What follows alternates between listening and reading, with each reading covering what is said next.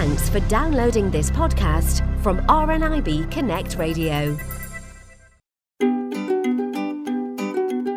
A Little Insight with Sam Little. Life as a visually impaired young person.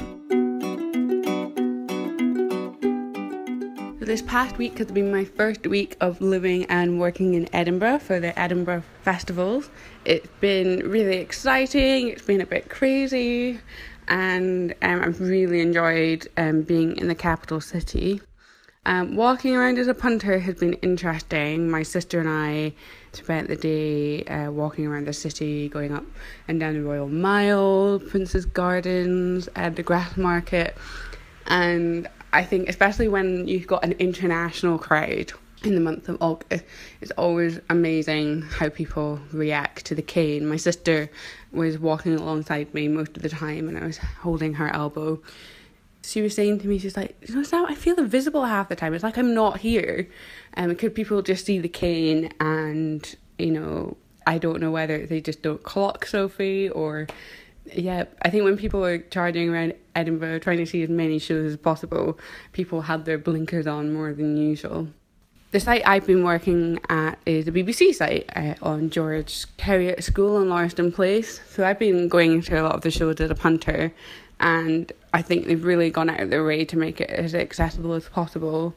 Part of my job is working with the public, so we've had people with lots of disabilities. We've been making sure they can get to the front if need be and things. But I think it's also really important if you're going to a concert or a gig or a performance, it doesn't do any harm to do a bit of preparation. You know, obviously with the fringe, there is a lot of spontaneous concert and gig going. But if you do know you're going to a gig or a concert or a performance, there's no harm in ringing ahead or maybe getting someone to scout out for you or even just sending an email to say, Look, I've got a ticket for your performance just to let you know I'm registered blind. I will need assistance getting to a seat if you're going on your own, or my partner or carer and I will need a couple of seats at the front or at the side. You know, if you don't ask, you don't get and if people aren't made aware of these situations, they can't help you as well.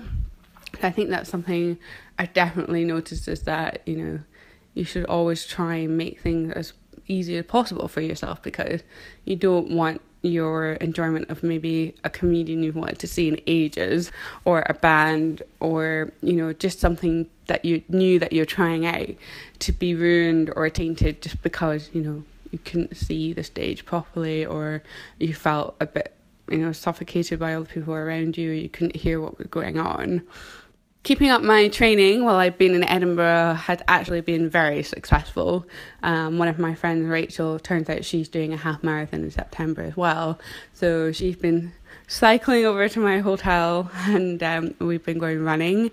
I did Arthur's Seat the other day, which was really, really good because I'm at the top they've got some fantastic views and I didn't realise but there's actually a road that goes all the way around and up the hill so it was safe enough for me to go up so that was really really good fun so hopefully um, we'll be able to get a bit more adventurous and do more runs about Edinburgh because it's always really nice exploring a new place and feeling confident while you do it And I think we've definitely been researching routes and Rachel has been going ahead and recceing them and so she knows where she's taking me because she's very new to the guide running world but she's doing a fantastic job. A Little Insight with Sam Little. Life as a visually impaired young person.